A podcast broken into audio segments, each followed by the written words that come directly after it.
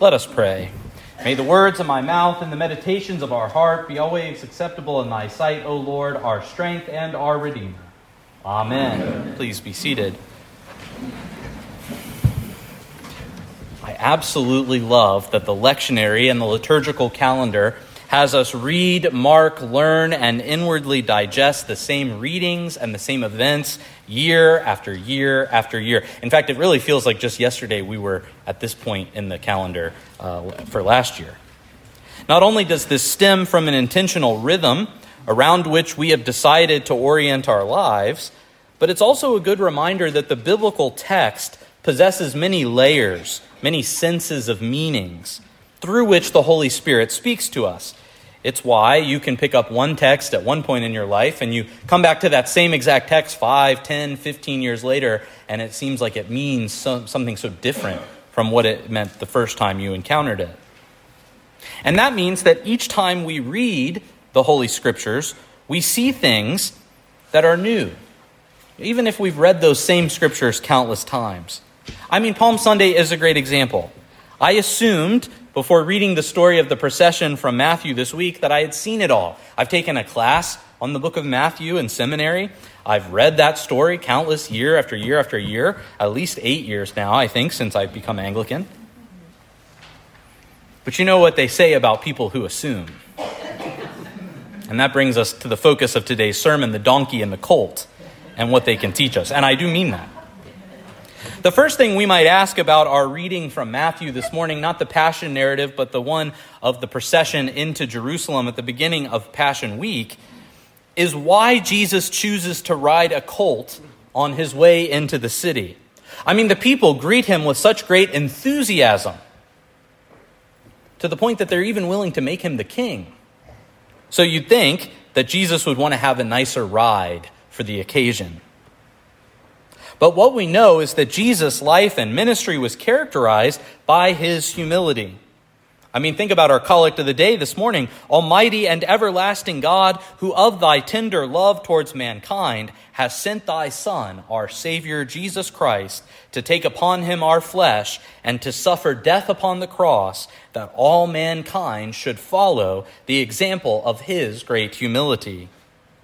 Jesus certainly could have gotten an impressive war horse or a beautiful show horse or something that would have wowed the crowds.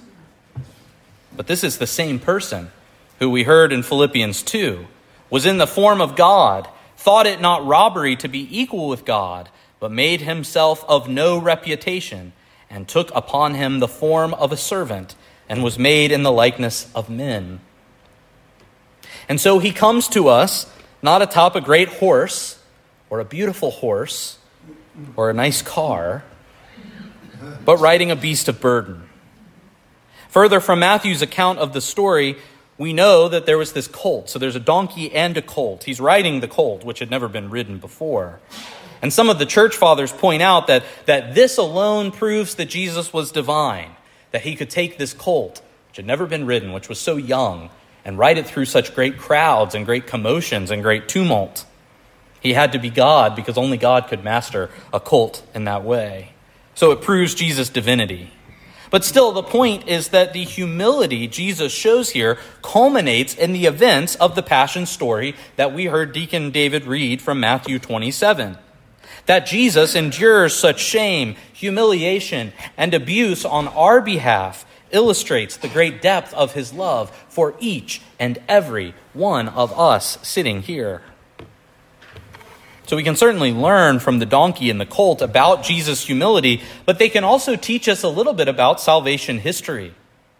St. Augustine, the church father, points out that, that the fact that Jesus brings both animals, the colt and the donkey, reminds us of the Old and New Testaments, the Old and New Covenants. The donkey is older, She's probably the mother of the colt who birthed the colt. And, and so she's there with the colt in, as a way to provide comfort. Also, she represents the burdens that had been placed on the people through the Old Covenant law. The colt, however, is younger and birthed from the mother donkey. He stands for the new covenant. In other words, the new covenant originates from the old covenant in this intimate way. Yes, they're different, but they have a similar origin point. And we play this out liturgically. When we light the candles, I don't know if you've ever noticed this. You maybe maybe you didn't get here early enough to see Matt light the candles this morning, but we call the right side of the altar, as you're facing it, the right side of the altar, the epistle side, and the left side is the gospel side. However, sometimes those candles, on the candle on the right side, on the epistle side, is referred to by some as the Old Testament candle, and the New Testament candle is on the left. And so when we light the candles, we light them from right to left. And when we extinguish the candles, we extinguish them from left to right. And the idea is that the New Testament candle never shines by itself because it depends on the Old Testament. We don't have an Old Testament without the New Testament. There is no old covenant without, or no, new covenant without the old.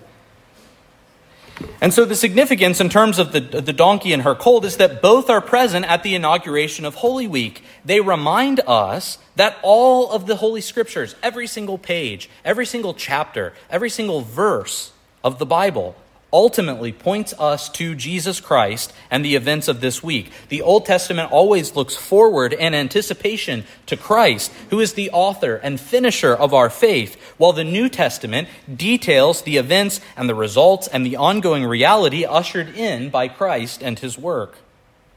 And one of those ongoing realities is the mission of the church. And this is something that the colt and the donkey teach us about as well. St. Bernard of Clairvaux remarks that on the original Palm Sunday, Jesus received honor in three different ways. First, he received honor from those who were present, who went out and cut the branches from the palm trees and laid them in the street. The second way that Jesus received honor was from those who took off their own cloaks and laid them in the street. But the final way that Jesus received honor, according to Bernard, was from the donkey itself. The branches are a good sign, but they don't cost anything to the people who cut them down. The garments were good too, but they are what Bernard calls a gift from abundance. The colt, however, gave all of himself to serve Jesus. And in this, Bernard sees the calling of Christians and the church. He says, Are you not the beast on which Christ sits? St. Paul tells us in 1 Corinthians 6:20, "For you are bought with a price. Therefore, glorify God in your body. Our job as individual Christians, as a corporate entity of the church, is to bring the gospel out, to communicate and perpetuate the events that we observe this coming week his passion, his death, and his resurrection. And so we are beasts of burden going out into the world carrying Jesus. We saw that this morning at the baptism of Jonas Samson.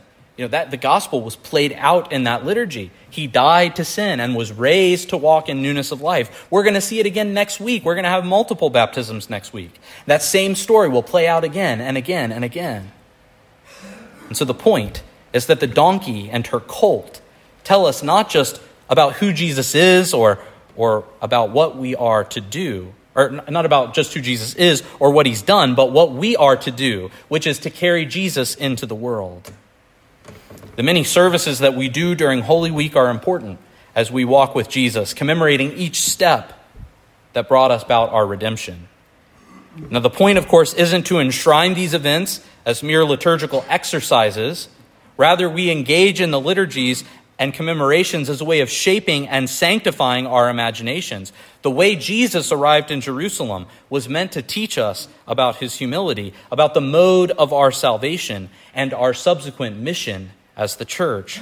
So use this week, use these beautiful and ancient traditions as a way of becoming a donkey more fit to bear our Lord into the world, not only in word, but also in deed. In the name of the Father, and of the Son, and of the Holy Ghost. Amen.